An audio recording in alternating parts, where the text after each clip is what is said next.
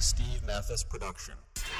Check it out, Pulp MX fans. We're proud to announce iPhone users can now get the official Pulp MX app from the App Store and have archives, show drops and technical info, stories, and even exclusive bonus Pulpcasts not available anywhere else. As always, use the Matthes code at BTOsports.com, and when buying from Amazon, click the banner on PulpMX.com to show your support. It's the Steve Matthes Show, brought to you by RacerX, presented by BTOsports.com. The original Moto Podcast featuring legends of the past, stars of today, season previews and race reviews, introspection, opinion, facts, and laughs. Here's your host, Steve Matthes. Welcome to the BTOsports.com RacerX podcast show, Oakland Supercross wrap up. I'm your host, as usual, as always, uh, guiding you through this painful process. Steve Matthes. With me on the line is uh, Racer X's online editor, my boss, Jason Weigandt. Yeah, you're damn right you're doing this podcast. That's right. That's what I expect. Mhm. You Get on ru- it. You rule with an iron fist. Make me talk on this podcast. Make me do this. Uh, and usually we have David Pingree with us, but thought we'd switch it up this week. Um, and we got none other than uh, an active racer, still competing at the highest levels, Jason Thomas. JT, what's up? Oh, not too much. And, I, and an interesting fact: me and David Pingree have been in the exact same amount of main events this year. So No, yeah, like there we go. Fantastic. We're already tying it in. I like it. Do we? Um, I, I just want you to know I did approve this executive decision to bring in JT in an opinion this week. I don't want you folks to think that the employees are starting to pull Yeah. a revolt here. No, no. Well, you didn't go to Oakland, Weigandt. You just uh, you watched it on TV. Ping didn't go to Oakland, so we thought instead of having two guys who didn't go, let's get at least somebody who was there, and somebody who had a good view, watching- a, a good view, watching, by yeah, the way. a good view of the main event. even better.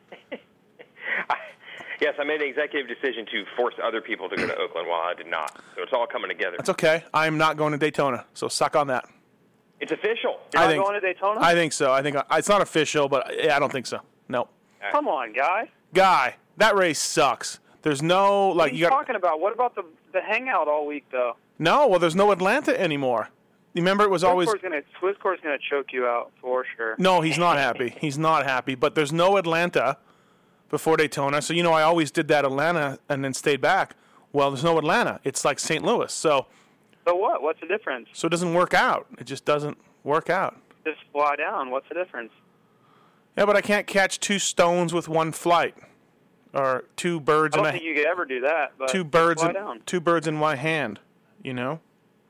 Well, Two he did drive down from Atlanta line. with Timmy once, or maybe several times, right? Yeah, yeah. I So drove with that's what Timmy. you're missing, the road trip with Timmy. I, I'm just not. I just, and then you know, there's, the sitting in the stands. It's the only place you can sit in the stands is watch the race. There's no being a media guy doesn't get you access to anything that nobody else can do.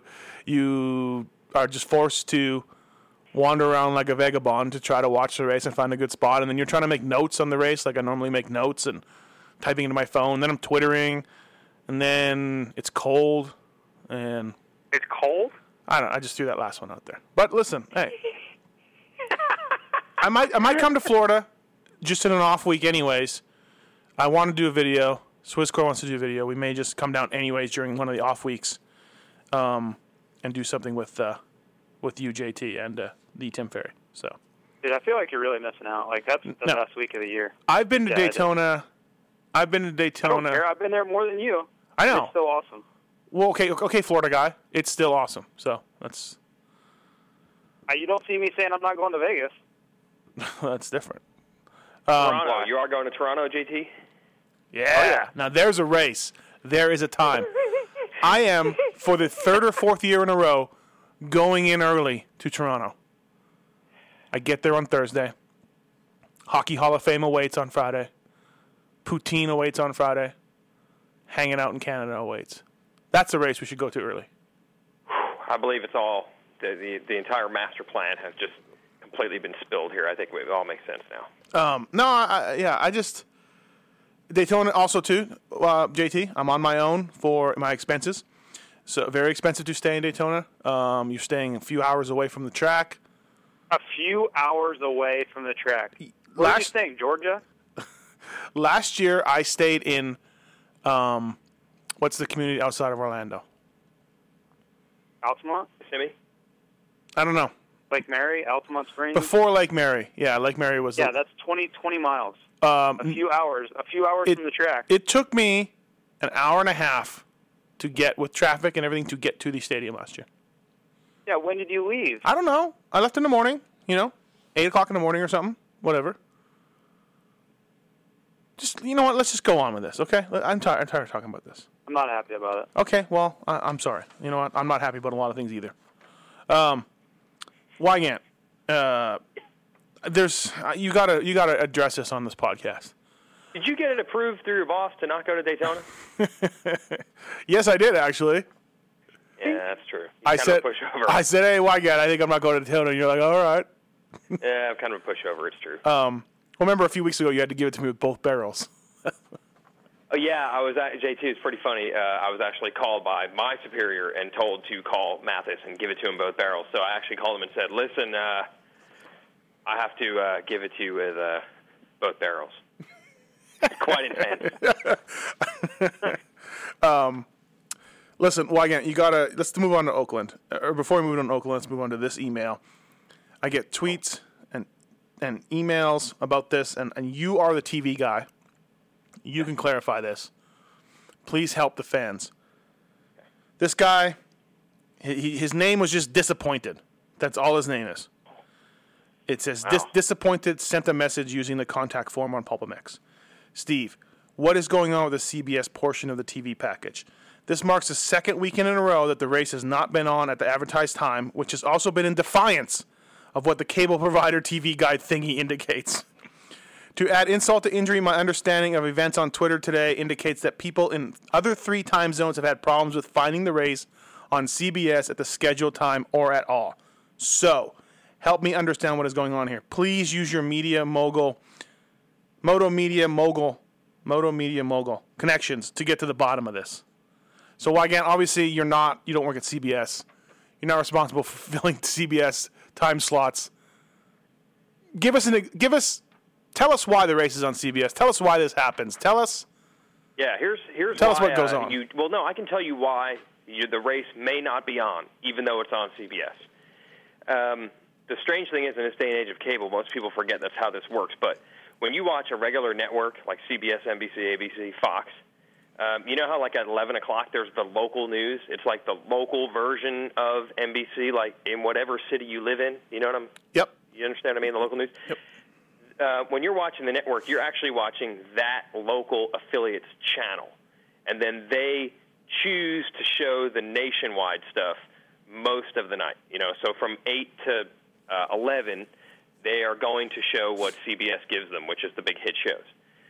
But they actually reserve the right. It's their station. They cannot show whatever they want. Now, they would be stupid to not show whatever the big shows are. You know, of course, you're going to show Dancing with the Stars or American Idol, whatever the big shows are nowadays. Two and a half But they have the Yep. option to not show anything if they think they could show something else that would get them better ratings and make them more money.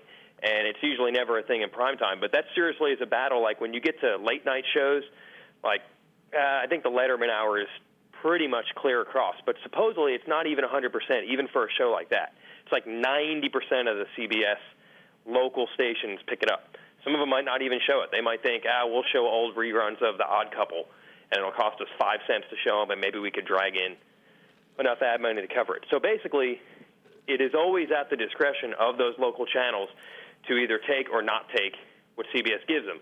Usually, you can't beat someone giving you free product, but maybe they could sell an infomercial for more, or maybe they got some local thing that they could do uh, do better with.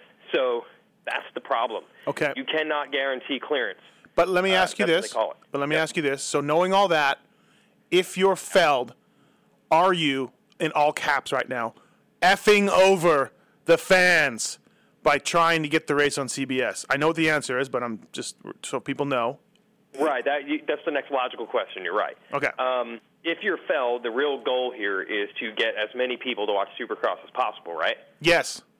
I mean, they're in it to make money, and the best way they make money is by getting the most people to see it and get interested. in it. Yes. Yes, so that's how it works. In that case, you'll take.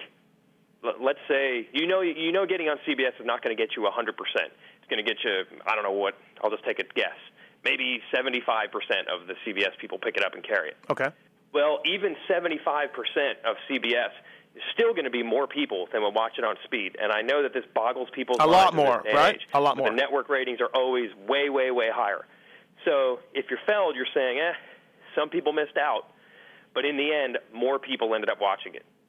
Um, so that's a, a risk you take, you know. And in general, for the hardcore Supercross fan, Feld is never going to win this battle because if you're if you're like me, I have cable for one reason, one reason only: to have speed to be able to watch these races. That's why I have cable. So I'm willing to do whatever it takes Is it? to watch these races. But there are people that aren't so into it that aren't, and you're trying to reach them too.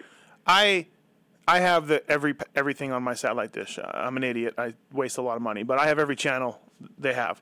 Um, do, I, I, I boggles my mind when see people say they do not have speed. What are we talking? Can, can you have an, any idea what we're talking a month?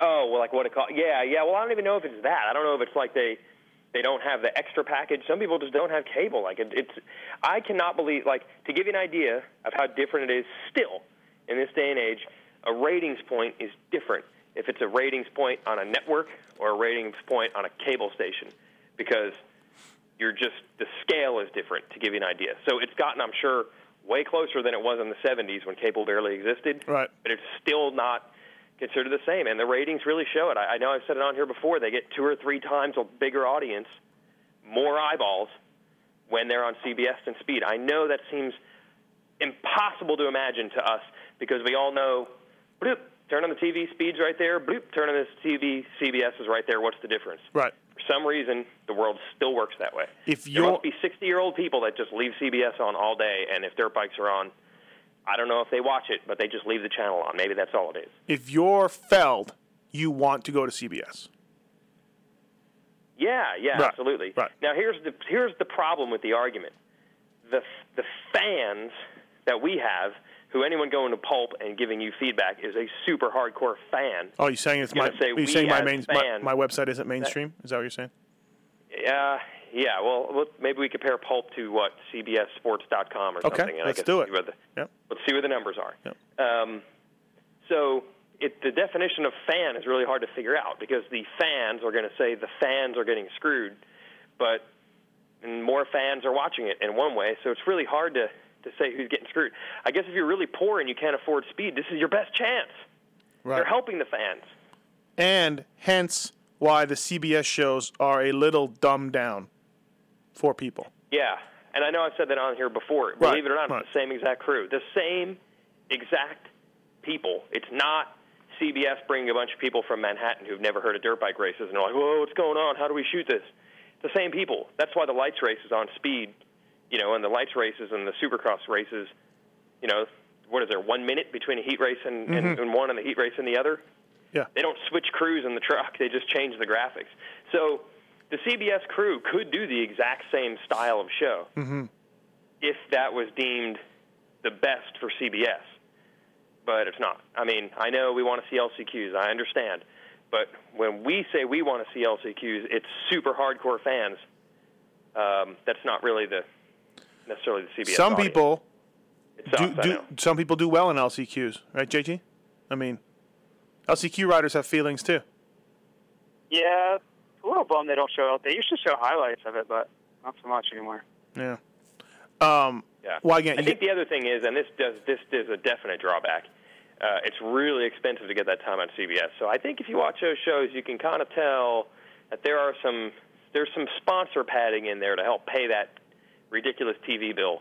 I'm sure What, you mean C- could figure it out if you watch it closely. You know? CBS doesn't pay Feld. What? That's Well, I mean, also uh, hey, let's get a let's get a Monster Energy Jake Weimer feature in here real quick. yeah.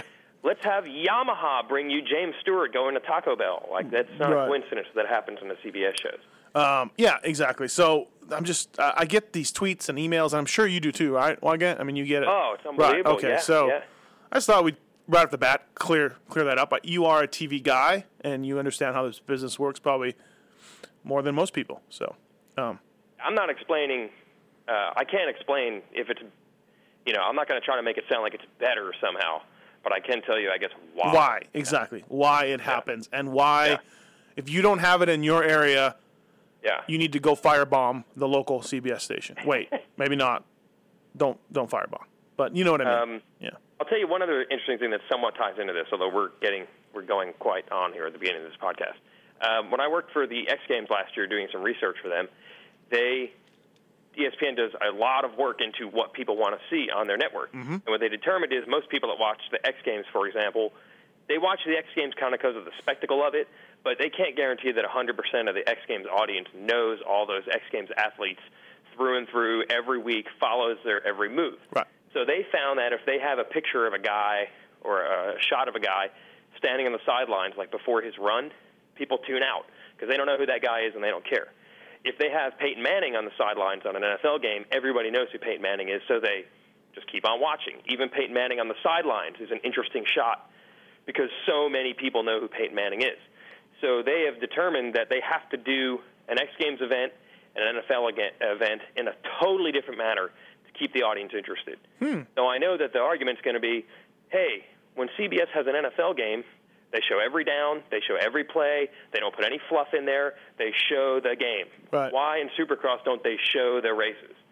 Well, unfortunately, hate to say it, but the feeling kind of is most people probably don't find Supercross interesting enough for the race itself to sell itself. We need to put other stuff in there. Right. Sorry. Right. That's at least the theory. Um, yeah, and, and it makes sense. It makes it makes sense. Maybe that explains the constant. Nothing gets me more upset in a football game than shots of the owner sitting in his suite. Like I just I that I don't care. don't like that.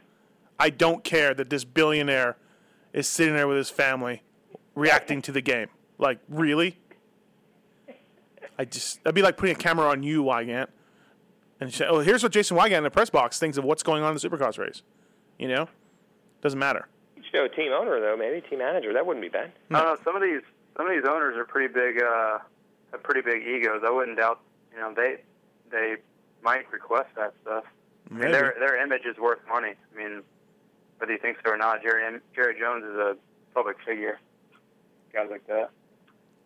They have influence That's what too. I mean. Like, they I have think they contracts, determined that the crowd actually does want to see what his reaction is. All right. Yep. I don't. Yep. I don't.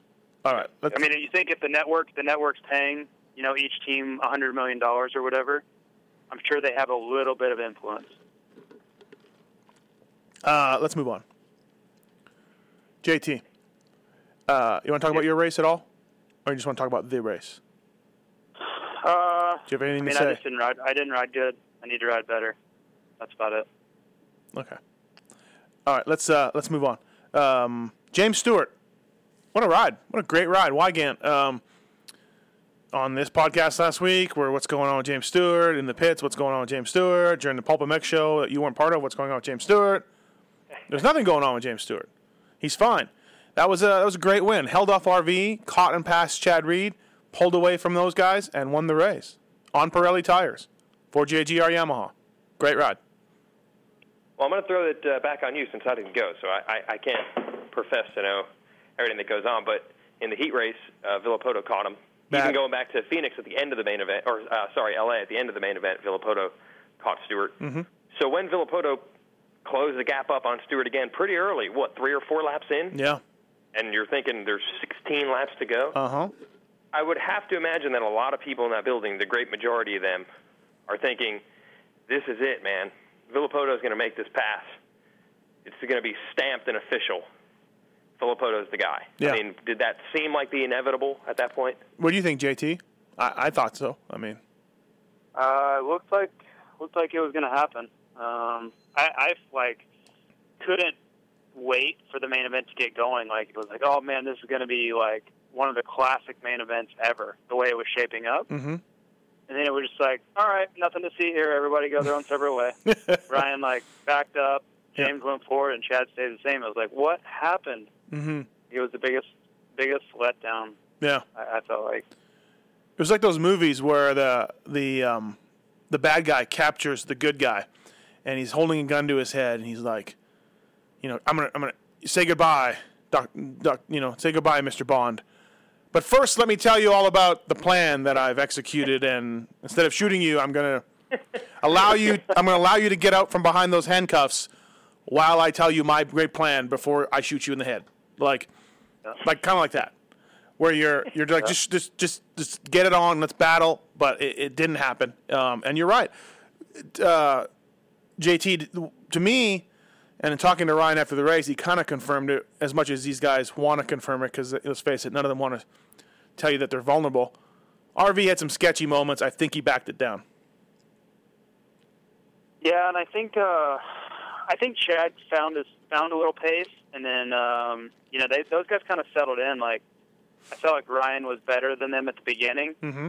and then both of them got better as the race went on, and then uh, you know James like slowly pulled away, but it was just weird. Like I don't know, nobody wanted to, nobody really raced each other. Even when James made the pass, it was like you know he, he kind of slipped by, and then Oh that was yeah, it. I was waiting for the slam back for sure. Yeah, but there was never really any slam. It was just No, like no. you know James got the inside, and then Chad could really never get there, and it was just like I don't know. It was a really really weird main event for me. Um, just like anticlimactic as far as Mhm. no excitement for what could have been. You know, some races like Phoenix, you're just like, oh, this race is going to be terrible. Right. And then this weekend, just like, oh, here we go. Like I was pumped. Yeah, yeah. As mad as I was about the race, I was still like pumped when that happened. And then do you do Uh-huh. you go up in the stands, JT? yeah, I did. Oh, I just mainly because I wanted to be by myself. but uh, yeah, I did go watch it. Um, yeah, interesting. Uh, you're right. It, it didn't turn out to be this this battle that we that we thought we'd see. Uh, any surprise? That's That, the thing. Like that's the point. Like it's so weird how how quickly that changed. Like you're saying, you know, I think we all tried not to overreact because we we look really bad when that happens. Like if we had really put out the full panic button, something is wrong with James Stewart after the first two races, we'd really look bad right now. So I think we all didn't want to completely go down that road. But I'm sure after the heat and after the way the first three rounds went, and as Villopoto closed in on him early, it was really starting to look like okay, the nails in the coffin. Like No. this, this is a big, big shakeup here. well, again, I was And- down the road. I was down the road. I was heading down You it. were already down that Oh, road. I'm down it. I'm quarter mile down. Clicking gear. a quarter mile down that something is really up with Clicking James Stewart, or gear- nothing's up. He just isn't that guy. Yeah, clicking gears, pulling a wheelie, down the road, gone. Dust dust cloud. So there you go. Like that changed in a matter of a couple of Yes. laps. Like now Yes. we're back to oh, okay, maybe not. You know, and it's not Right. even.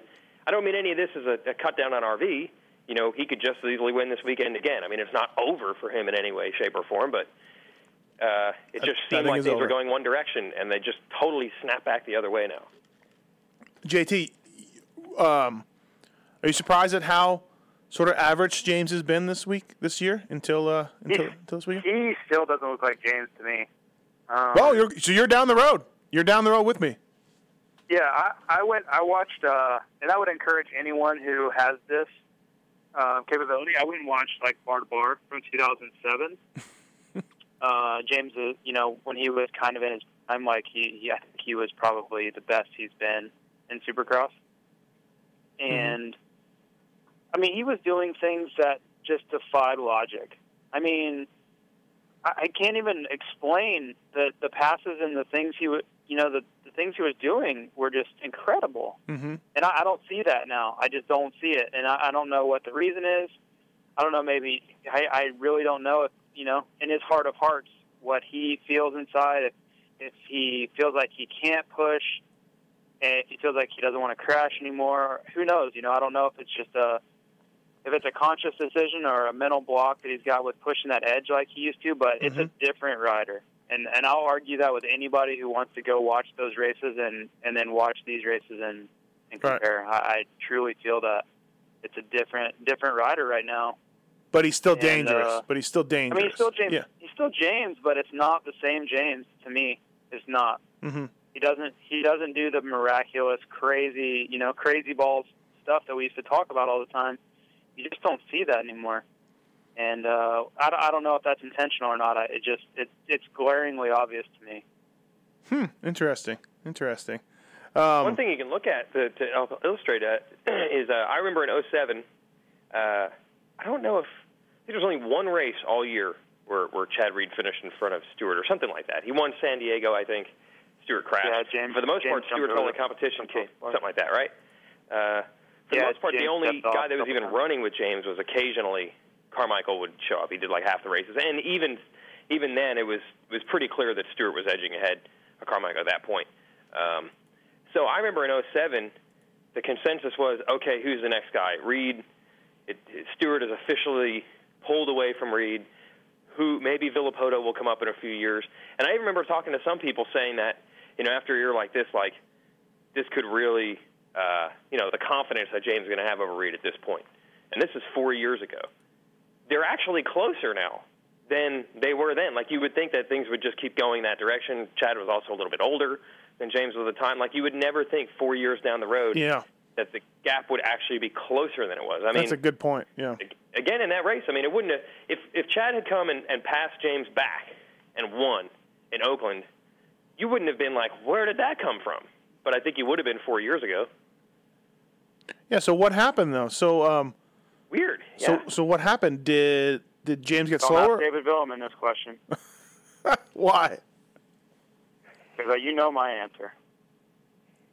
Oh, I know your answer, but why not ask Vuillemin? Because he's going to get mad at you.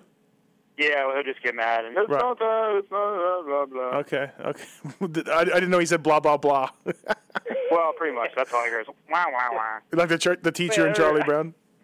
I'm confused. Wait, is he saying he knows what changed with JT Stewart, is or- JT saying the motorcycle is the problem. I feel like he can't Oh, he oh. can't take the chances and push the limit on the Yamaha that he could, And or Dave- he's not comfortable doing it, or he's crashing. Too, whatever the reason is, I feel like that's why. I feel like it, whatever's changed. I'm not saying the bike is incapable of doing those things. I just feel like he's not do, he's not attempting to, to ride the same way because he's had so many struggles with the bike. And David Vuillemin would tell you that you're an idiot. Yeah, yeah, for Right, sure, and, right. and I understand. I mean, he's he's got more experience with the bike than I do, Mhm. but just what I see, that's what I feel. I Right. feel James has had some big crashes and a lot of bike problems with setup on the Yamaha, and I think his his confidence isn't in the bike is, isn't where it used to be. Mm-hmm. I feel like he thought he could get away with anything on the Kawi, and most times he did. And now it just seems like he he doesn't or can't or feels like he can anyway. Interesting. Um, JT, the track. Uh, speaking to the riders after the race, a lot of them had to say the track broke up pretty quickly. Now, obviously, you weren't in the main event, but uh, in the LCQ, did it uh, did it seem that way? Did, could you see it going that way? Do you, or is it just Yeah, it riders? was- like you it guys, you riders, you guys love to grasp at the stuff that us media guys don't really know, and we just shrug our shoulders and go, "Okay." Example A: I tightened up. Okay, I mean, you know, we can't tell you that you didn't tighten up, or that that you faded, that you got tired. Tightened up is Right. could mean anything, and a lot of times the guy will say, "Ah, the track got sketchy," and we just go, "Hmm, okay." So, you know, Well, the, the track definitely was sketchy. It was sketchy all day. Um, the, the some of the ruts in practice were crazy. Like they were, it was so sketchy in some spots. Uh, like after the loops, that like hmm that rolling thing, and then three, like all that section, then that triple, they were all really, really rutty and pretty sketch. And that stuff got uh, like that again in the main event. Mhm. Um, and just the, the dirt being soft, it, it even in the spots it didn't get rutty, it developed a lot of holes. So it was kind of grabbing the front end, and you saw like I don't know if you saw like Sipes jumped off the track in practice, like just out of nowhere, he just jumped off the finish line off the side. no, I didn't like see it that. would do No. like weird stuff like that. Like it would grab your front, hmm and like the front tire would almost roll, and it would just shoot you straight right or Well, straight left, and you sort of what really. happened. Yeah, It was just like a soft spot, you know. it's kind of what happened to Dean Wilson. Um, yeah. Yeah, that's kind of the that was the weird stuff like that you couldn't predict because you couldn't tell it was soft. It was just like all of a sudden you just hook left. You'd have to be fighting it to stay on the track, and Mhm. you know it was just really hard to tell when that stuff was coming. Um, yeah. So part of the is that part of why James was good because it was technical and beat up out there. That's sort of a theory that I'm thinking about.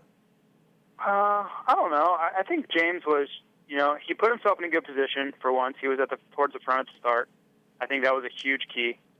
Uh, you know, Los Angeles, he was at the front too, but you know, obviously he fell, and and I wasn't totally sold on the fact that he was done at Los Angeles yet. Um, you know, it wasn't even halfway yet when he fell. Mm-hmm.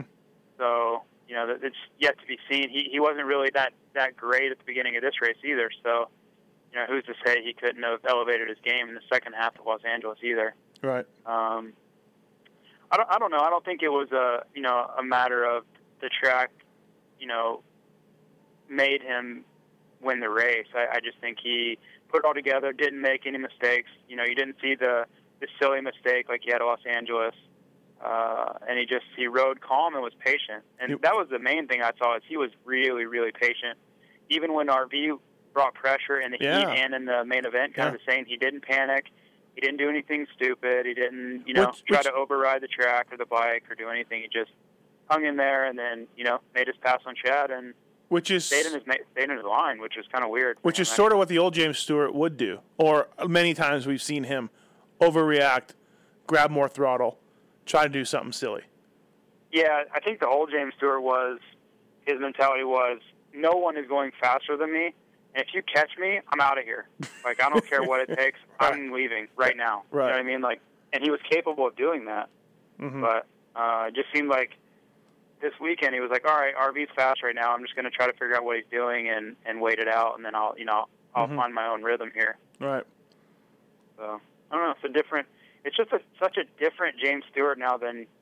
And you go back and look at old tapes. It's weird. Like it's it's like a different guy on the bike. Well, again, uh, and I, I can't I can't stress enough that uh, JT does watch these bar to bars in his van while he goes riding when he goes to the track. So like, nobody knows the bar to bars better than Jason Thomas. So it's Rocky training music on the way to the track, and a little bit of bar to bar splashed in there, Yeah, I think. and then moto. Yeah, how does it go, JT? Does it go Rocky on odd days and bar to bar on the even days? Uh, the, the Rocky stuff's usually at the race to try to get myself pumped up.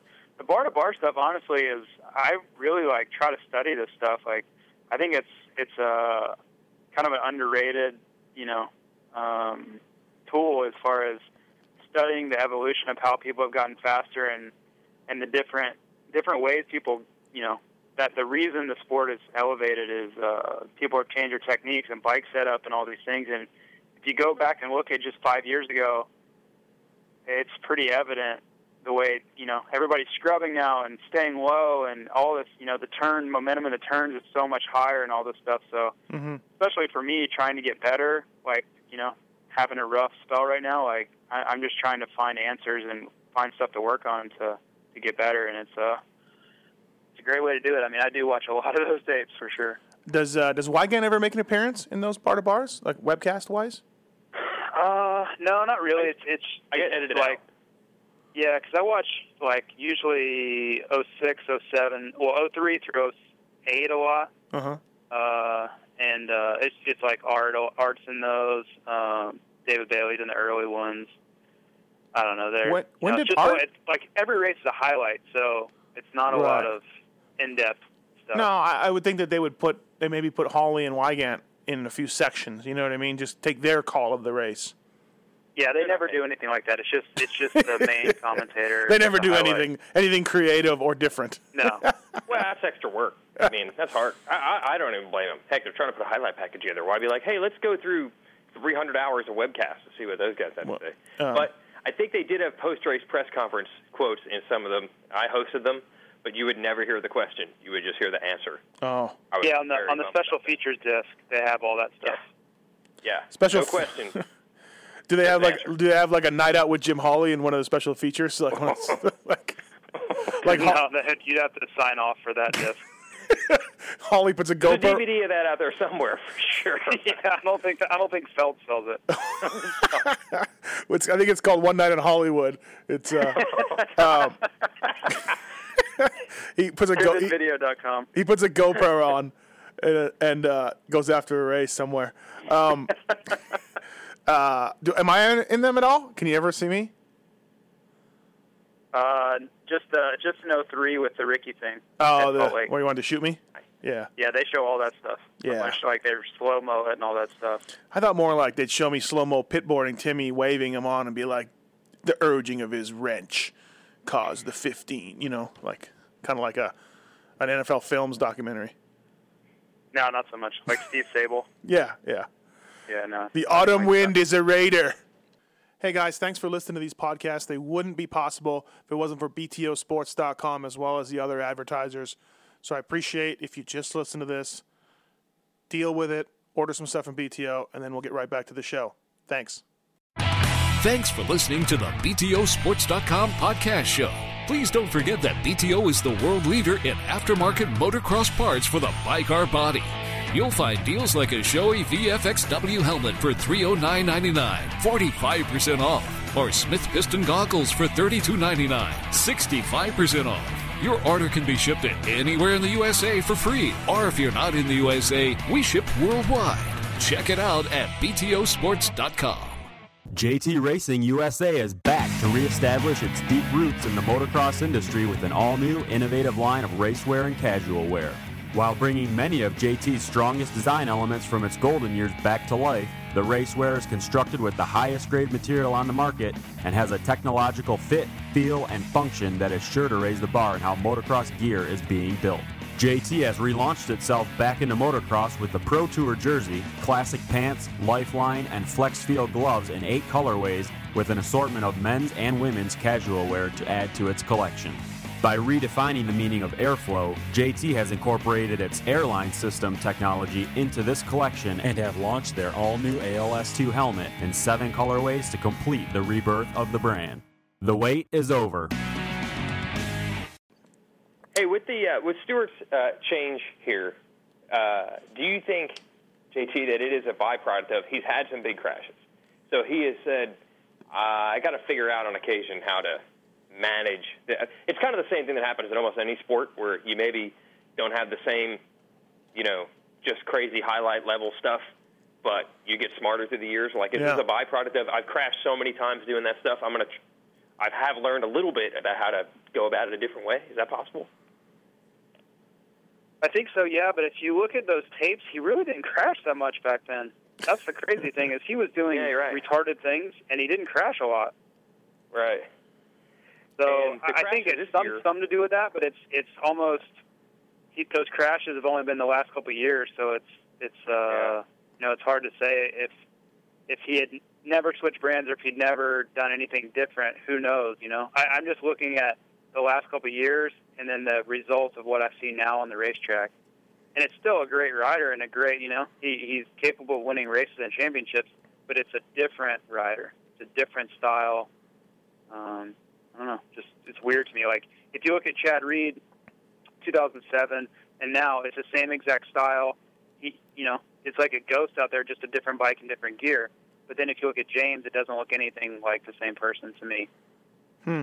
Yeah, uh, Mario Lemieux, perfect example of a guy who had magical gifts early in his career, and then near the end, when his body was breaking down, was still a great player, but wasn't doing the same things. So, good job, Weigandt. I, I was I was just wondering because too, if you look at the crashes this year, like James did crash in three of the first three races, which would make you think, ah, same old James Stewart, reckless as always. But those were just just dumb crashes. Like they were not the result of trying to do something crazy or riding too hard or being out of control. Um, and I think you could almost see it like in his body language. Each time when he crashed, there was a theory that he was out of shape and couldn't get up quickly because he was tired. But to me, it almost just seemed like it was a frustration of I cannot believe I just crashed. I'm not. Yeah, I'm it was just like devastation. yeah, like I'm not even pushing it right now. I can't believe I did that. Right. You know what I mean? Like that. Um, Weigandt, you're tight with the JGR guys, and as a matter of fact, had lunch there yesterday. Oh, it was free. It was good. In that order. How, what's the mood like? How are those guys? And even with Davey Millsaps, let's face it, um, Millsaps hasn't been great, but the two weeks in a row, he's, he's rode pretty good. Yeah, but um, I think the, the the story that a lot of people maybe don't realize is that the headline was that that was that James Stewart's practice mechanic, uh, Mark Adams, you know, passed in the most tragic way you, uh, possible um, on Thursday. Don't help people out is the lesson I got from that.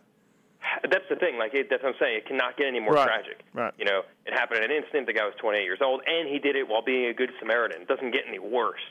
Um, but the the story behind the story there is that he was James' practice mechanic, but only since I think uh, November. Uh, he'd actually worked at the JGR team when they started.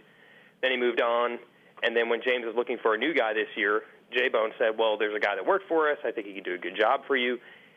The team kind of introduced him to the Stewarts, so it actually is someone who's almost tighter with the team guys uh, than with James. Yeah, he's been working with James and has been in his house five days a week for the last couple of months, but the rest of the guys knew him for a while, and two of the guys on the team were down there testing on Wednesday, you know, and they were hanging out with the guy Wednesday night, you know, and this happened Thursday morning. So uh, obviously they're excited to get their first win. I'm sure they've been, you know, it's been a tough first couple of weekends there, so Right. I'm sure that they were happy to get it. But at the same time, there's a lot of other stuff going on, so it was very, very strange uh, circumstance there. I think almost. Obviously, when something like that happens, nobody really knows how to feel. Right. don't really know what you're supposed to do with that, and then throw in the potential of something to celebrate. It's really, really strange. Um, so I think it was more of a fist pump, like yes, we got one, more than a doing high fives and Right. flipping and going crazy. Um, so, strange times. Josh Hansen, tenth. He's uh, he's eighth in the points. Uh, JT, much better than we thought, right? Uh, much more consistent Right. for sure. Yeah. Um, Haven't seen any flashes of of talent, like or not. I shouldn't say that. That came out wrong. Haven't seen any flashes of brilliance from him. You know, but he's been Yeah, solid and would have- steady.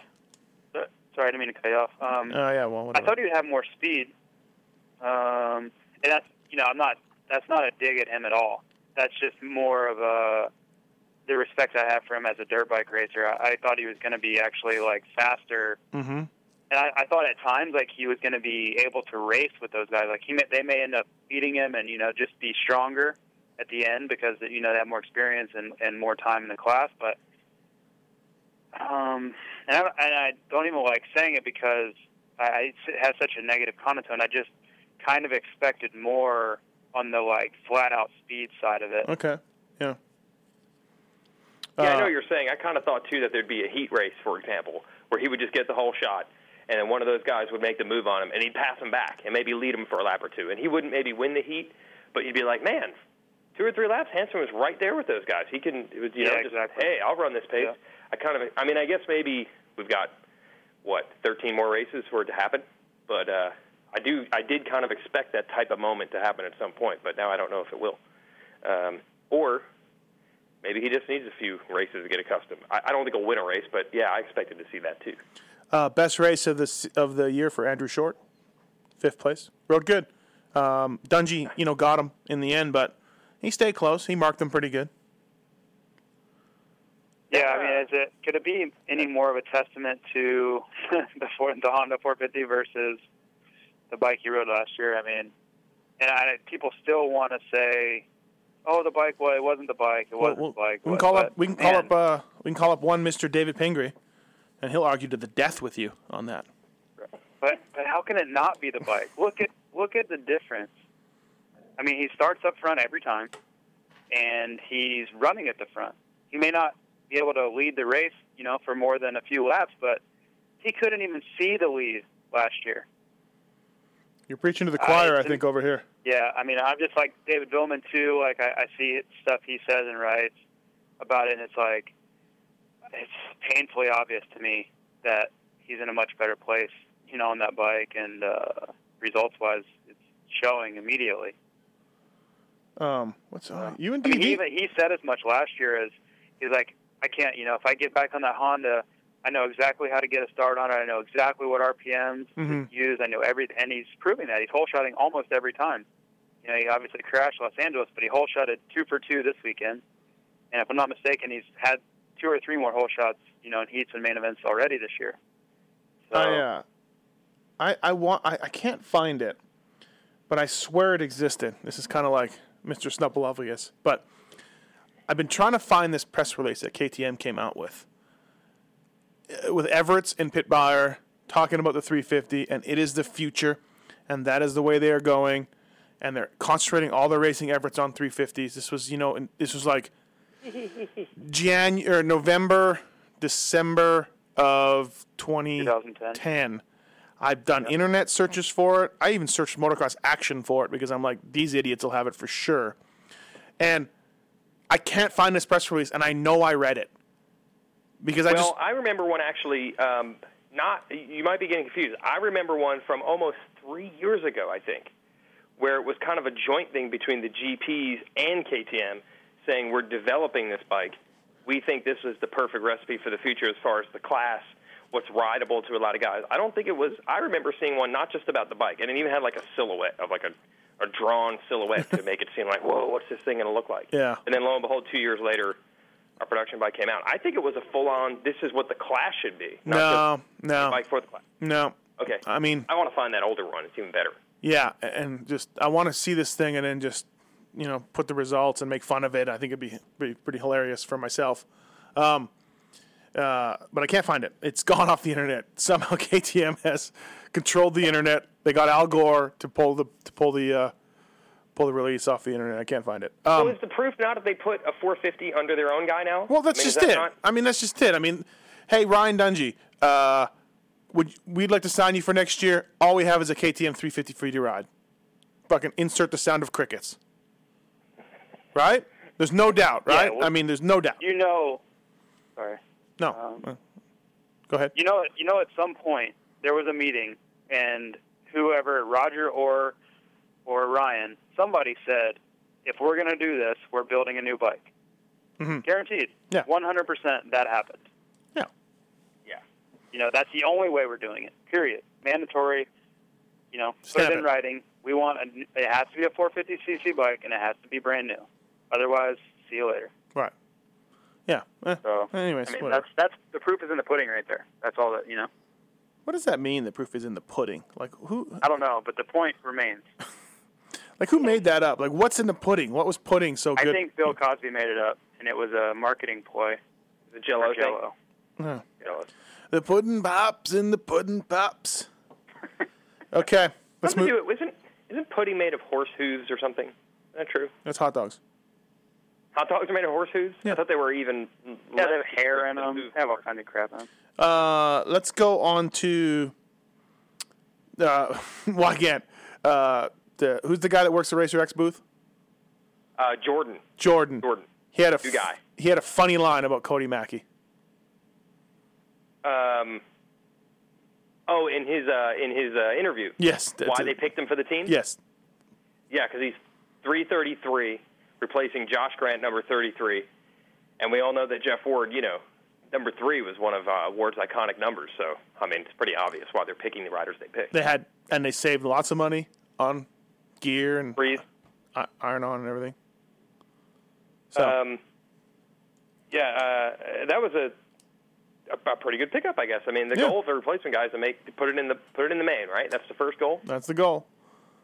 Um, this next part could be a little painful for JT, but uh, Ben LaMay and Robbie Bobby Kiniry made the uh, first main events of the year. They Good- did. good for they them. Did. They both actually.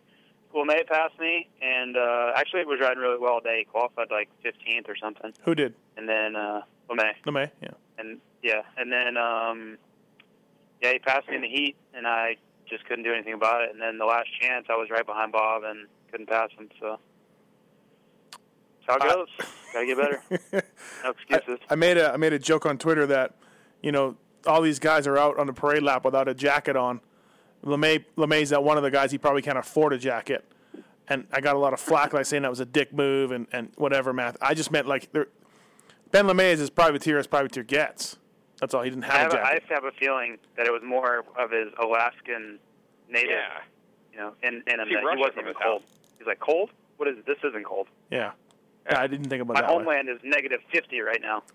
Uh, let's move on to the lights class. Practice all day long though, during certain times of the year, 24 hours. Never gets dark. Yeah, just So moto, that on his just motos down. Hey, before you before we move on, And actually- move on, and I have actually, looked up. I also the heard- in the pudding. I also heard uh, that a beaver actually takes his lap times. Oh, really? Yeah. Is it one of the one of the Palin family members? Because he's actually listed from Wasilla, even the same Um, same town. and a polar bear is in the whoops. Instead of a whoop monster. It's it's polar bear. Okay. And then a walrus. There's instead of a sand pit, it's a walrus pit. I am the walrus. I can go on if you guys want, or we can just move on. I have Yeah, the. you- you're uh, on a roll. the- Everyone, you're just killing it right now. Keep going. yeah, they are good.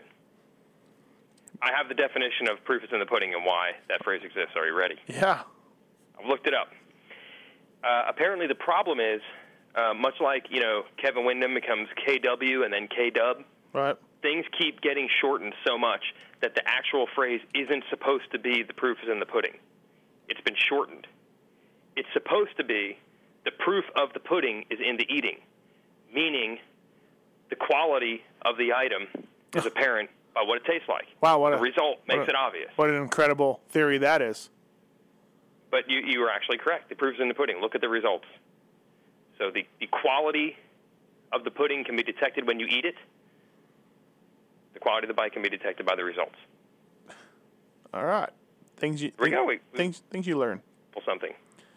I also want to insert. Uh, I just didn't have anything for LaMay as one of the phrases I wasn't sure I would hear ever in my life that JT uttered five minutes ago. Just, just for the record, nothing against Ben.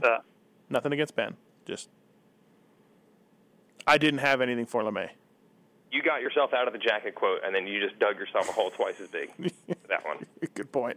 yeah, I mean, what do, you, what do you want me to do? I'm not going to make excuses. He passed me and beat me. Yep, I know. Yeah, Yeah. I'll get Um, whatever. I've done I've done it lots of times to him, and I'm going to try like hell to do it to him this weekend. So yeah, that's how it is. that's the attitude. Uh, lights. He and Tyler Bowers used to battle Uh, as here- amateurs. here we I think go. Bowers, I don't know if Bowers ever quite went to that level to say he didn't have anything for him, but Where, where is Bowers? I mean, where is he? It's over, isn't Arena Cross over? No, I got a long way to go. I don't understand why they scheduled it this way. The, they have two. You would have to miss the first two East races on the same weekend as as um, uh, Arena Cross, and it's over. If you're a guy like Bowers, that's a bummer because let's say someone gets hurt, he could end up on the short list for at least a shot.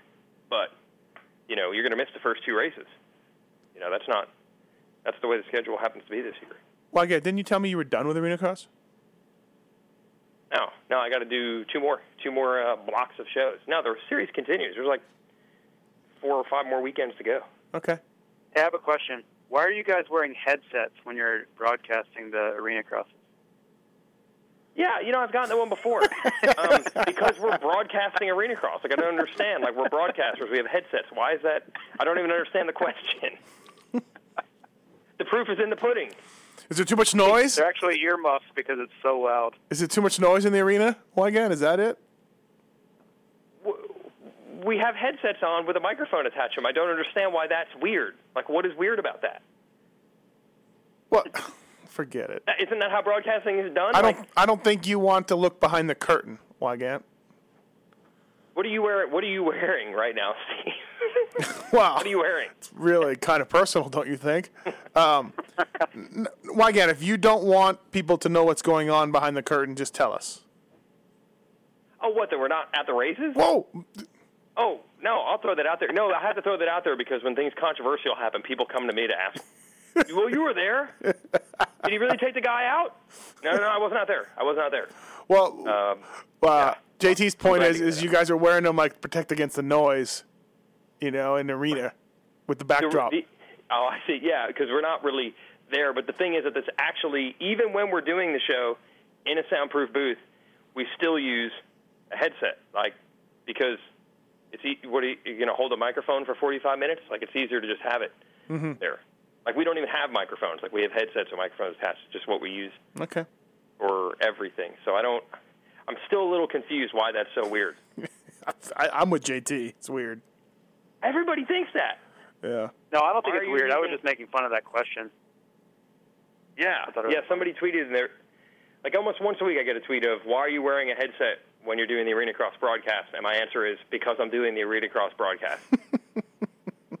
Matthes, are you wearing a headset right now? I'm not. I wear headphones and I No, speak in. he, he leans in. He likes the old school radio DJ. Radio. I, Oh, this is cool. Ninety-eight point seven. coming at you. Steve Matthes. Um, no, my microphone is the same one Howard Stern and Rush Limbaugh uses. It's a six hundred dollar microphone that I have like I suspended said, in a in like a I said, that was in- my point. right, and I lean in. But Kenny Watson talks into a headset. The guests talk into a headset. Well, but Kenny was required because he would move away from Yeah, phone. he Okay. cannot figure it out. He can't figure out where to yeah to speak into the microphone, and even now he can't figure out really to speak into the headset. So, um, let's move on to the 52 minutes in. Talked about pudding, talked about the Ben LaMay, talked about CBS, but we have not talked about the lights class. And there's only one guy to talk Daytona. about. Don't forget Daytona. At Daytona. Uh, I'm, I'm just going to end up going now because I'm shamed into it. Uh, we haven't talked about the main guy, the number one guy in the lights class to talk about, Zach Osborne. I'm beginning to get a little worried. With I'm almost kind of pumped that Osborne will not be racing the next couple races, only because I had to say it quickly so no one would edit my stuff out of context. the you and Zach Osborne connection. I understand. He's gone over your house. He's been on your show. Uh, he runs a goggle brand that you are familiar with. Mm-hmm. Um, The column that he has in Racer X we stole from PulpMX. Mm-hmm. Um, So I understand the connection. Mm-hmm. But I think the love affair. I think you guys need a little cooling off period. I think so too. It's creepy. I think this is for the, I think this is for the best. That's what I'm saying. I think talked- it needs to go away. I talked to him this morning while I was walking my dog for 45 minutes. That's my point. Yes. Needs to go away a little bit. Go to Europe, Zach. Absence makes the heart grow fonder. I can't even imagine how much how much fonder it can get. Uh, well, okay, let me just ask this. Um, and this was something, JT, did I ask you this on the show when you were on? Depends on the question. You haven't asked me yet. Oh, yeah. Um, would you have kept going if you were him? No, I, I don't think he has anything left to gain.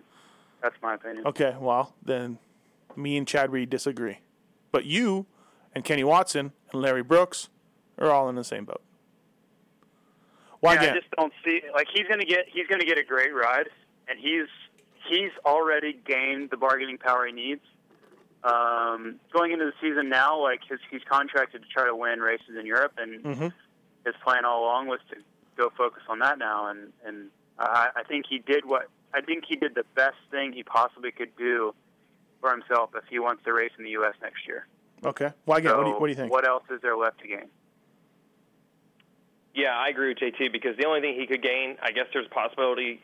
It's not it's not completely remote. He could maybe even pull off a win, but you know that's going to be tough. Like Tomac's pretty on it, and and you know um, Musquin's pretty tough. You know what I mean? Like it's Yeah. not like he he's close, but I don't think it's like a guaranteed victory. Say coming up this weekend. Yeah. So that's the only thing I could see you'd have to gain. Like of course, if you can put a W uh, in the record book, that's Mm-hmm. awesome. But I don't think that's necessarily going to happen. And otherwise, yeah, he's done everything he can do.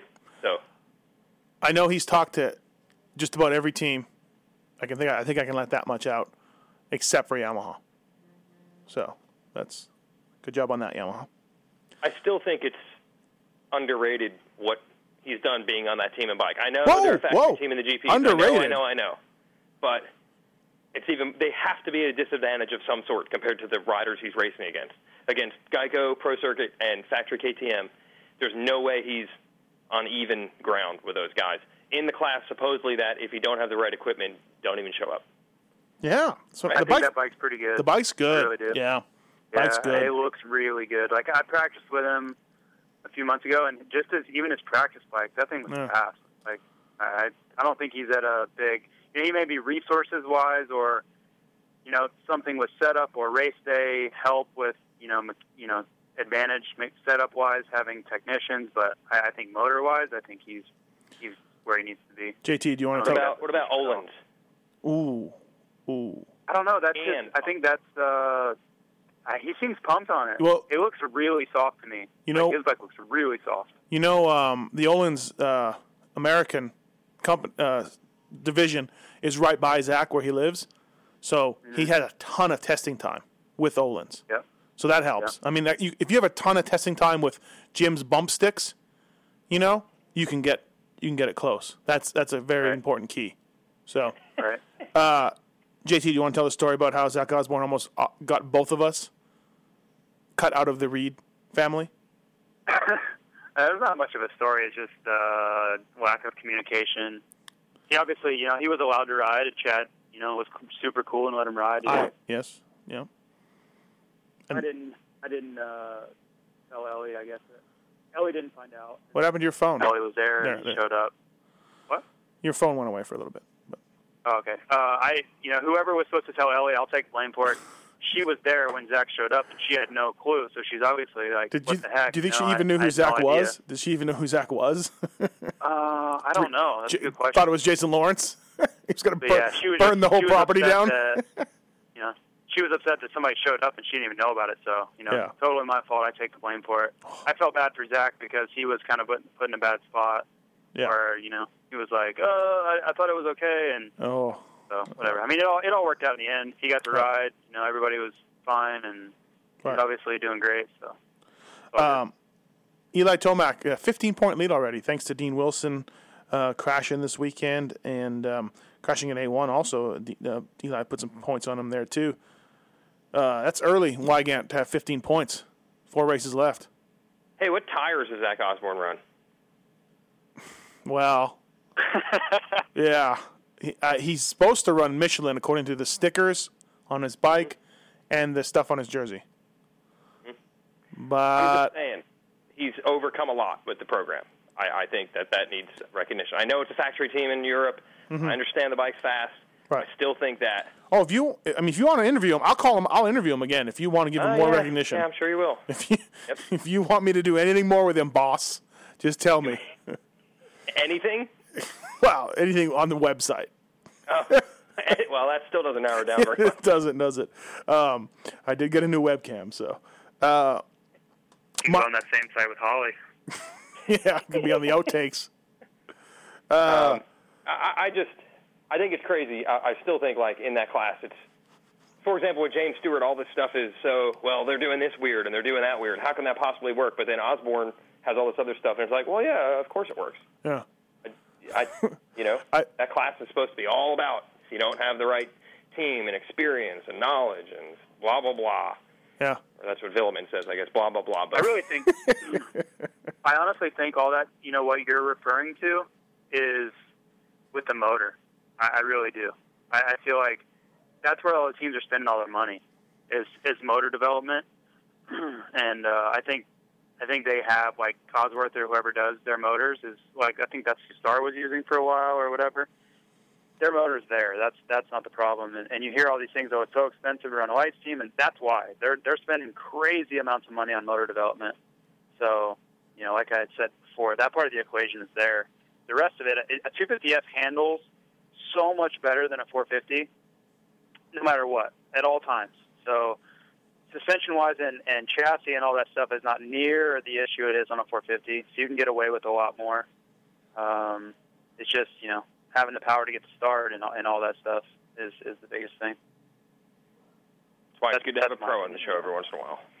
Well, a pro that doesn't tell us the 350 is just as good as a 450, which is what the other pro t- tries to tell us. Oh, sorry.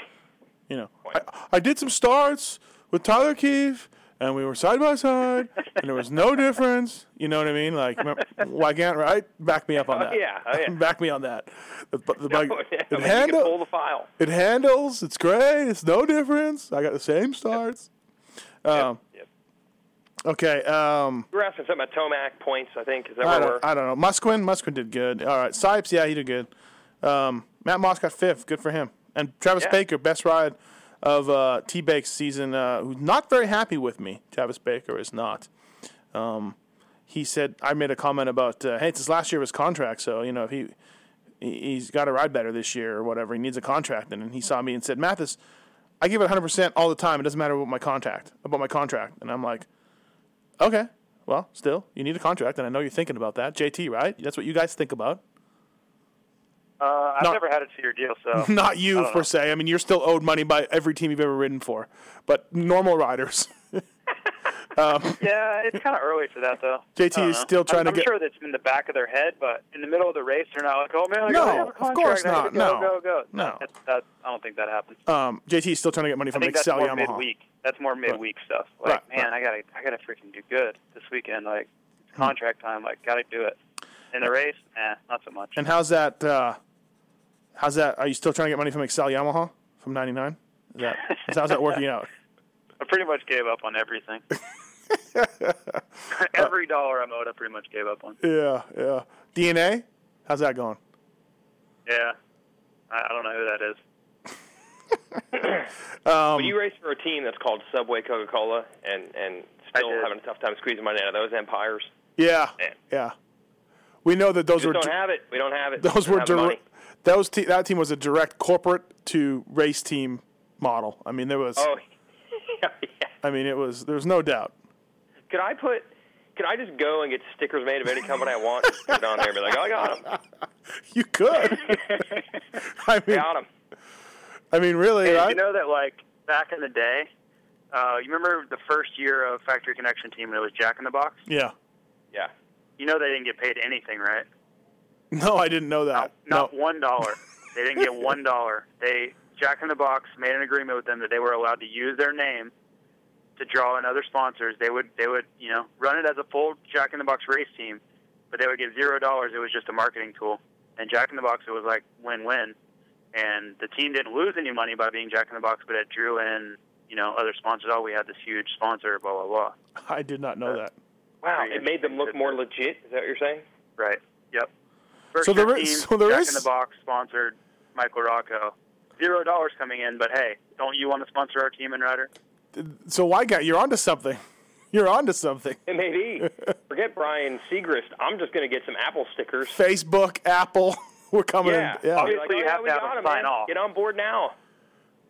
Could you could you um could you change it instead of Facebook? Could you call it like uh could you put an extra e in there and then when they came after you, you just go, "Hey man, it's not Facebook, it's Facebook." You know what I mean? Or could you could you call An it apple, it's pear. or apples? No, man. Green apple. yeah. Just you can't tell because it's whited out. Right. Could, I mean, just to protect yourself in legal situations. No, man, I didn't claim to be sponsored by Apple. It's I, I'm sponsored by apples. Yeah. Yeah, my buddy So owns what? You're an telling me farm that Steve back home. Jobs owns a fruit that comes off of a tree? Yeah. How is that not public domain? Right. Exactly. Um, hey, Weigandt, uh, you didn't go to Oakland, and and let me tell you why you need to go to Oakland or why you should have gone to Oakland, because you would have saw your guy, Jason Anderson, throwing away a podium spot. He rode great. He had to go to the LCQ again, but he was on the move to the front when he went down, and uh, I have no doubt that my little Zacky Poo, my little Twinkle Tum Baby Bear, Zacky Poo, might not have got a podium if Oz if Anderson hadn't gone down. Oh, he got help to the ground. Make no mistake. Well, he got he got uh, Marvin Mus Musquin or Mus- Yeah. Musquin. Well- he Musquin. and I have yet to watch the lights race on TV, but it looked more like a racing incident, or no? Well, it was a, an aggressive racing incident where one person was left on the ground. Okay, Do that. but uh, no, he was uh, he was on the move. Weigandt, you would have been very proud of him, and then you would have been in tears right after. Yeah, but I think it's okay because I think the whole goal here is to just show the potential, show that the flame is still alive. Um, I'm sure you know getting a podium would have been better, but I don't think it's a complete waste. You know, that's a lot of progress when you look at where he was last year, and now to think uh, he can run with almost anyone. I mean, maybe maybe not Tomac, but you know he's mixing it up with you know Moose Can. There's no slouch, so I think that's a, a big sign of potential. I'm sure he Yeah. would have liked to have had the bonus and Right. everything that comes with getting Yeah. on the podium but he's definitely shown that he's got the ability to do it. And I don't even think we really saw a flash like that. Yeah, no, uh, I agree. Yeah. Uh, also in the press box at Anaheim one, Matthes, I think you and I kind of tussled a little bit over Osborne versus Anderson. I don't know if you remember that. were you giving it to me with both barrels? I had to get. well, he said that uh, Osborne will be top five tonight. Stamp it, I did. stamp it. Yes. He will be top five tonight. Well, I, well, it was stamped, and then I looked at the stamped piece of paper at the end of the night, and I think it said ninth. So, Well, like the stamp got all blurred, like it didn't. oh, it was stamped he fifth, was. but it said ninth. I don't the- understand. the- hey, I was like Nostradamus. I was a little early, but it, I knew it. But uh, that become like a battle. Like I'm like, I think Anderson could be top five. And then if you look at their results, man, it, it would be tough to pick them. Like I almost wish Osborne would stick around the next couple just to see who would come out on top of the mini series. My little Zacky Poo, Twinkle Toes, Yeah. Well, would would prevail. I have a feeling. Oh, you're just saying that right now. You're just Yeah, declaring it. yeah. Osborne's on another level. Um, Oh, really? A couple questions, JT. One for you. Uh, you're tight. Well, we're all tight with Dean Wilson except for Weigandt. He doesn't. They buried their beef, but there's still issues there. But uh, uh, I mean, JT, do we just do we just say that Dean Wilson isn't that good of a Supercross rider? No, Okay. I, I don't think so at all. well, I mean, his outdoor record is far superior to his indoor record. Well, yeah, but there's there's extenuating circumstances. I I, I think anyway. Uh, Weigandt, Weigandt, what do you think? Yeah, I don't agree with that either. I mean, Okay. that's, you're looking at, you know, he did win the outdoor title last year, but you know, it was a battle for most of the year. You know, it's not like he went. It's not like he won every single moto and then like 22 Supercross. 21 podiums out of 24 motos. I mean, that is. Yeah, but he won some Supercross races last year, and he's won one this year. It's not like he's a complete slouch. It's it's like the way the ball is bouncing. You know, could would it be I mean, what- would it be just as fair to say uh, Tomac and Barcia or Tickle, you know, who had better seasons than him in Supercross last year? What was wrong with them outdoors? I mean, is it not is it not as fair a question to go in the other direction too? Well, he's a good. I'm not saying he is, uh, you know, a crappy Supercross rider, but do we? He's really good outdoors, and he's just very good in Supercross, which is Well, let's look at it. Let's look at it. He's gone crash. First race he wasn't good. By nobody's standards was it good. Second race win. Commanding win. Like dominant. No one can you know, Tomac could have raced with him obviously, but didn't. And he, he had everybody else covered easily. Third race, second place.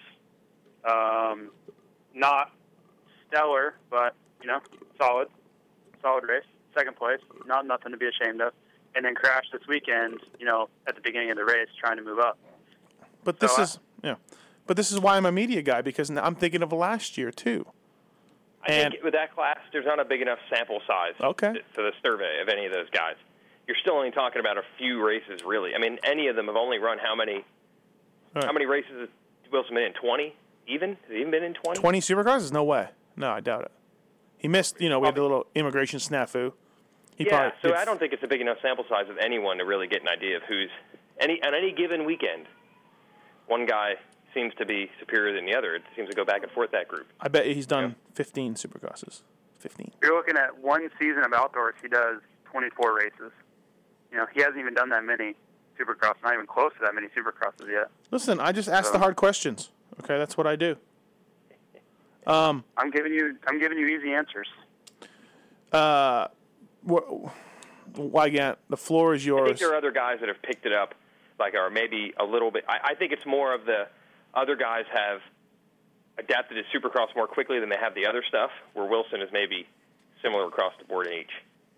Um, I mean, Barcia has had much more success in Supercross than outdoors, at least on a light bike. He just has, you know. So it seems like for some reason he just seems to be a tick better in Supercross, or more successful at least.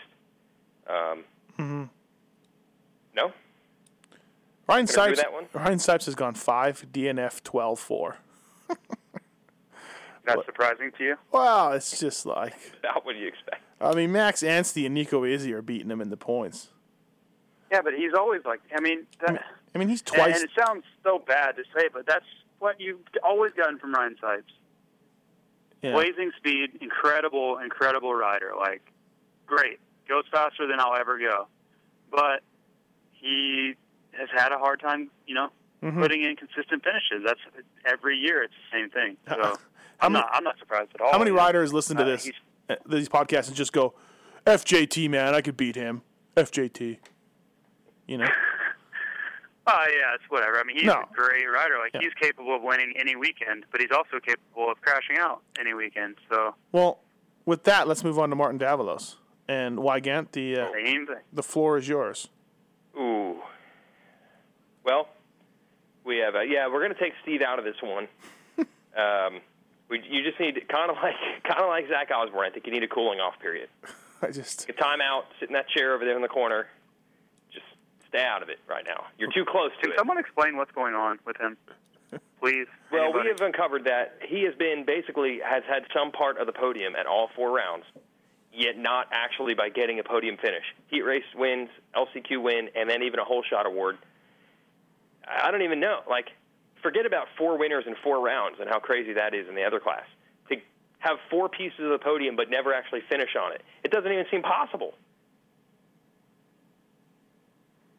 Yet there it is, right in front of you. I'm, I'm not. I'm not talking. I'm not talking. Yeah. I'll just. JT, Get, is it crazy? Is that is that how bizarre is this? I'll get upset. I'll get upset. I don't know. I don't know what to think about the guy. He is so good, and I don't. You, you can't be in that bad of shape. You can't. You cannot be then that bad of shape. You can't be able to go 100% flat out, win a heat race, everything you have for six laps, and then at eight laps, completely be unable to ride a motorcycle anymore.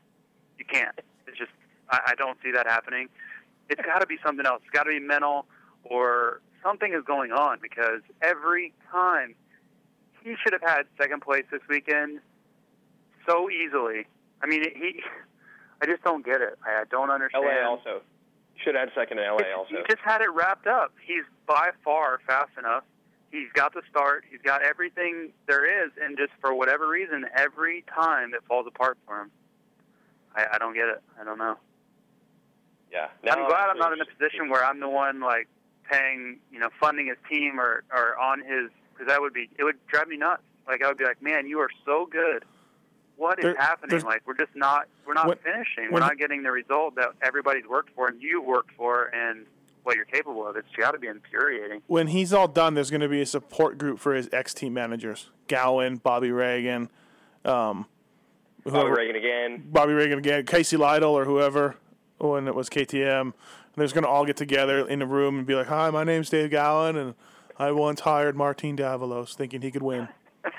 You know, There's one team manager that did not. That would not be part of that group though. who? What lights team is he not? Did he not ride for because he chose? Oh, yeah, Mitch, that would be Mitch Payton. he took the money. That was all money. Um, I It's feel like like 350 grand for for two or three years versus 125 for two years or something like that. I feel three, like 325 a year, Truth something like that. right next door to the team manager meeting will be the fantasy team owners who tried to ride Martin Davalos to victory. And we're very excited for a little while here and there. And then it all fell apart. JT's probably doomed your team a few times. Oh, he's anybody that's ever played fantasy is doomed because he's always a great pick when you look at it on paper. Like a moth to the flame. You lightning strikes. Oh, um, I feel like he's he's just uh he's like a Shakespearean character where he's just ill fated. Like he, he just he, star-crossed. he is no matter the what you do, no, everything is gonna go great, and then oh, tragedy strikes. he is the coyote trying to get the roadrunner. Right, exactly. It's just just doomed to not happen. I don't I don't get it, man. I I, I feel bad for him because it's got. No, trust me, as a racer, nobody takes it harder than the racer himself. Nobody. Not So, even not even Dan Truman's. frustrated no. as we are, and we have no vested interest whatsoever. It's just comedy. Think how frustrated he's got to be. If I see him with an, a box with an Acme on it, I'm running the other way. Charlie Brown kicking the football. You say if exactly. he has if he has acne on his back? What did you say? I said if he has a box that says Acme on it, Oh, okay. like from the Roadrunner cartoons. Yeah, got it. Um, yeah, butt match. I don't know. FTK, fantasy team killer. Ooh. Um. All right. Um. is that it? Anything else? What else? Is that it? Hour Uh, sixteen. Okay, I'm gonna. I'll ask you a question here, Steve. I mean, is it is it does Tomac have this? Is it over? What do you What do you say? Why again? You've asked a lot of questions, so I feel like it's only fair that you get asked on occasion. Um. I like to think What I do you put. I like to think I put my opinion in most things that I do, right or wrong. Um, yeah, that's true. um, You you were grabbing gears and wheeling down the James Stewart is I was that got problems I was down the Uh, road. road. I was down the, down the road. Lane. And JT I'm was. still there. Pick me up whenever you come by. I'm back. I'm coming. I'm, I've looped around and I'm going back. I'm, I'm going back to catch the bandwagon. I, I, I, I'm still there until I see the James Stewart I used to see and the way he used to ride a dirt bike. I'll I'll still be down there. well, what I about when he? canteen. I brought an MRE. I'm ready. I'll be down there. What about he when he quadded in Phoenix? You're like, ah, quad. Yep. Flash of brilliance. But that doesn't do But- enough for you to, to, to step on the brakes and come back? He never he would he just wouldn't he wouldn't pull the trigger on it consistently. Well, probably pretty big. Do you remember like do you remember what he used to do in the whoops? He would come in wheeling in faster than anybody all weekend ever did on a consistent basis. The best part was Don't see don't see that now. the best part was when RC would be like, "All right, I can do that," and just about kill himself repeatedly. Yep, absolutely. Uh, go to Atlanta. Go to. Atlanta and Houston. Two two races that are very apparent of what I'm talking about. Atlanta 07, Houston 07, and James goes into the whoops at Houston faster than any mortal ever should. And then he does this triple over tabletop section that Ricky refuses to do. And even Ricky even says on the podium, "I just I was unwilling to jump that. I just nobody else did it. It's only James. He's just Right. you know I wasn't going to do it. No way." Right, right. and James does it every lap. It's just stuff like that you don't see anymore. I, I don't know. I don't get it. And I mm-hmm. know partly it's the tracks. The tracks are really easy. The whoops are small, so you don't get that. You know, there's not that that curve of where you can just raise the you know raise the speed up and raise the the Yeah. risk factor up anymore. But I don't know. Maybe I'm crazy. I just to me I, I don't see the same thing. So Hmm, interesting points. I mean, the other guy that we have on here, he always just talks about KTM 350s over and over. So we never quite really really get to the bottom of things. that's on like Barbie cars and all kinds of stuff. Yeah, exactly. Uh, usually his kids screaming in the background about this point. uh, all right. Well, I got anything else? You're not going to answer the Tomac? Oh, uh, 15 points, four rounds in. Uh, it's over. It's over because he'll get second. If Dean's got it, if Dean has the magic that weekend or whatever, um, he'll have it. And third in the points, my little Zachy Poo, is not there. So uh, fourth is Marvin Musquin with 64 points. That's 20. Help me out here. Um, 24 points down. Musquin is to Tomac, and Wilson is 15. And Eli Tomac, I think, JT, even though you said, I mean, Dean won Phoenix and he did win convincingly, I think Tomac was just as fast if you look at the lap times. But but w- w- regardless, I mean, it, you know, Dean won and not taking anything away from him. But to me, first four races, without a doubt, Tomac's been faster each and every race. Why is that going to stop now? It's not. So, but if something weird happens, Tomac will take a All second. is one crash. Thanks. Thanks. No, yeah. I mean, that's all it takes. You're the yeah. Well, thanks. I didn't know that. Of course I know that. But let's just you know, let's just take everything as it is normally. And Tomac, I'm just saying. I'm just saying because obviously, well, I don't. You didn't watch the race yet on TV, but I didn't watch Tomac lights. almost had the biggest crash ever after the first turn. I mean, he was full endo, almost stepped over the front. So it just takes one mistake like that, and then it's you know everything Okay. changes. So okay, that's that's that's great. Way to way to crap You're on my way to crap on my point. well, your point sucked. So I was just trying to help. There you go, Wacken. I tried to answer. Wasn't good enough. Wasn't good enough. Can't can't can't answer that. What do you? Uh, yeah. Yeah. Hey, what about Cole Seeley? Man, Yeah, I, I didn't expect that. Actually, I'm more. I know people were surprised. Maybe a few people maybe were surprised that he won Anaheim one. I really wasn't that surprised. I mean, he was good last year. He won races. It's not Right. crazy to think of him winning. I'm more surprised that uh, he's ran into some troubles like this. Actually, um, I wasn't shocked at all that he won Anaheim one. I wasn't shocked at all for him to be a championship player. But the the bad races, I'm really kind of surprised. Yeah. Yeah, I thought, I mean, if nothing else, I'd be like, oh, Seeley's going to get a bunch of fourths and thirds At worst. at worst. Yeah. Yeah. And, and you know what I mean? Yeah. He's going to be there, but he hasn't been Right. able to back up that. And he might not win, but he'll get a bunch of fourths and thirds. Uh, but yeah, after that win, he's yet to see the box. So, Yeah.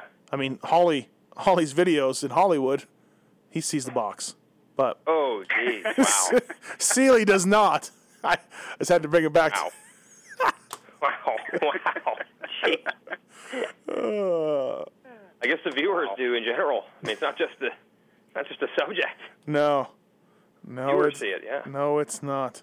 Um, and Matt Moss had a good ride, like I said. He's gone 11 DNQ, 8, and 5. So he's coming around. Who can forget Moss? Who can forget Moss's factory Suzuki years? I mean, who can forget? Thrilled fans. Yeah, you're coast, a big you were a big fan of that. thrilled fans coast to coast. Hey, ever seriously that- though, on the Seeley ahead, on the Seeley subject, that guy has gotten a lot better in a hurry, right? Yeah, Oh yeah. yeah, yeah. Like two years ago, two or three years ago, if you watched him in like light supercross, he was like nobody. Like he was barely make. He was like eighth, ninth place guy in the main event or in the heat race, Yeah, and then Yeah, yeah. you know 12th, 14th, 16th in the main event. yeah. Suzuki, Pretty uh, impressive, actually. I, I I give that guy a lot of credit. Fun Bike Suzuki or Fun City yeah, exactly. Yeah, Suzuki Fun, or whatever. Fun Bike Center. Yeah, in, in Colorado or whatever. with um, Brady Sharon, teammates. yep. When uh, TLD hired Seeley, and I think he was only wasn't he only the replacement for Craig? Isn't that how he got on the team? Yeah, that's right. Good point. Yeah. he was. Yeah. And Ping was um, some I can't remember who. Ping had two things he's very passionate about: the KTM 350, and somebody said the guys on your team there there will not be any room on the podium for them. And I think Will Hahn and Seeley were his two guys, and Ping was fired up about that. And I honestly was like, yeah, the guy, that guy's probably right. yeah. Uh, especially Cole Seeley is your guy. Really, you're like, we're getting on the podium. I got Cole Seeley, and it's like Cole Seeley could barely make mains the year before. Yeah, it's uh, pretty impressive how. That's to me. That's the thing. Like people, any kid, any parent that's pushing their kid to the amateurs, they just want them to be the next Villopoto, Stewart Dungey, Carmichael, whatever. Um, but those are the guys that you should take your inspiration from. Hit guys like him who are like, okay, maybe I'm not dominating everybody at age 12, but at some point the light can, can flick on and you can figure it out. You know, Like Chad always Reed at think those are Hangtown. What's that? Same thing. Like Chad Reed at Hangtown the other year. Huh? Flipped the switch. Oh, Oh. he flipped the switch Flip the switch. Yeah. Yeah. Yep. because we did not know Chad Reed had uh, talent within him, but then we saw. it. Apparently Steve didn't. No. I stand by my prediction. Chad We will not race in America in 2011. No. I I stand by that prediction. You heard, you heard me say it, and it's proven. I did. It hasn't come true yet. I've never listened since. I, it's, it's, it hasn't come true yet. But You're not giving up on him not racing in 011 in the United States. you don't know. It hasn't been written yet. The chapter hasn't been written 100%. Okay. Hey, at least I put myself out there on a limb. JT never does. He's always like, oh, yeah, well, you know, Wilson is good and someone could crash. And, you know what I mean? Like, at least I put myself out there. I mean, yeah, sometimes I, I, I may be wrong. But then other times, like with Zachy Poo, I'm right. Yeah, yeah, whatever. Okay. I have to race against these guys every weekend, though. That's the difference. Yeah, wait till uh, Martin Davalos hears you talk about him in this. Sipes. Sipes. Yeah. I didn't say anything bad about him. Yeah, you're gonna you're gonna I do wish a, I, I wish I could. I wish I could ride as good as him. I'm. I'll tell you straight up. Hey, I think uh, I think Tomac's going on the 450. By the way. Ooh. Yep. I think he's going on the You know, 450. there's one thing that's changed. His stock has gone up so much. Although it's just kind of bizarre to me because he's pretty good at the end of the year in Supercross last year. But I mean, he improved. If you look at the results from round one, like his 1st Supercross to where he was at the end of the year. I know he ended up not getting the title, but came a long way in a hurry. But it didn't seem like people were necessarily on the bandwagon when this mm-hmm. year began. Mm-hmm. But now they sure are. Give him a few more weeks if things keep going well. You know, if he really is, if he really ends up on Kennard's bike, people are going to be pumped to see that because you know everybody's buzzing about how the lap times are very close to the 450 guys, Right. and we all know that that has proven to not really prove anything. Right. But it won't stop people from getting excited. Let me ask you this. I feel like we've seen him on a 450 before, have we? Monster Mercy. Cup. Ah, Bercy, Monster Cup. Yeah, yeah, Monster Cup. That was it. All right. He was, he was good at those, right? Everybody keeps saying Dungey's second race he, he won, but it's actually his third race, but second AMA race. For us journalists, we have to be careful of that.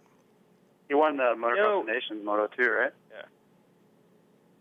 Who? And Dungy rode a bunch of Supercross, uh, several, four or five that year in 08. No, I mean I mean on KTM.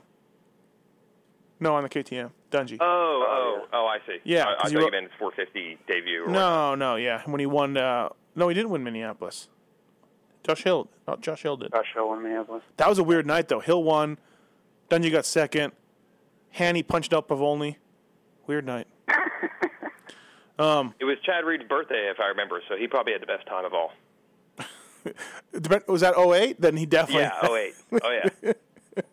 JT, would you like to comment on that? No. no. I would not. Good move. All right, guys. Thanks, uh, thanks, JT, for coming on. Always, uh, always a breath of fresh air, letting us in on what's going on. Good luck this weekend in A two. By the way, Uh, you know I'll be pulling for you. Whatever I say, harsh is is out of love. So you know that, Oh, it can't get any worse at this point. So right? get after it. Although uh, Watson was really upset yesterday on the show because he said you had never not made four the first four main events in the row in your life, and you were like, No, huh? I have. I have. Yeah, you're like, no, I think so. And then like he just was so happy that he th- thought of that stat and came up with that stat, you know. and then you just shot Yeah. him down on it. So Well, let's not make it five. I do remember one year JT was unfortunately had a string of Racer X gas cards going, and then finally dropped the I don't know what's going on. I'm riding like crap right now during his interview. Yeah, yeah, that was uh, that was 07. Yeah, Yeah. yep. But you did- I you- like, you actually I don't know. I out rode like this- riding like crap out here. was Yeah. Yeah. was that uh was that when Frankie was your, Frank was your mechanic? Uh, no, Dan was Oh. Dan was my mechanic. Okay, 'cause, yeah, Frank wouldn't stand for that. But you pulled out of it. You, you didn't you rebound and stop getting the gas card and get. I think you Yeah. started getting back into the mains. It happens. I mean, it's it's not my first rodeo. It's not haven't pulled any panic buttons or you know pulled the ej- eject button yet. Just gotta. I don't know. We made big strides. I mean, it was better all day. Honestly, just uh, you qualified better, yeah. didn't, didn't didn't ride good in the heat. The last chance, if I would have, a guy screwed up right in front of me in the first rhythm section, I was in second, and I went from second to fourth. Um, and that was pretty much it. It was just like track position. I couldn't pass. So you know, it, it's there. It's just got you know, I gotta I gotta take advantage of the situation in the heat, and then just do it. Basically, I mean, everything's there. It's you know, not like I'm five seconds off the pace and just riding around in the back or something. I just gotta I feel um maybe you need gotta put it together. maybe you need a 350. That's a good. That's a good point. I'm gonna ask for that this weekend. Okay, all right. Thanks, Weigandt. Yeah, I will actually be at Anaheim too. I'm excited. Great. Thanks, JT. Thanks, guys. See you. All right. See you guys. Thanks for listening to this episode of The Steve Matthes Show. Search PulpMX in the iTunes Store to find the more than 200 episode archive or get the PulpMX app for your iPhone for the complete PulpMX fix.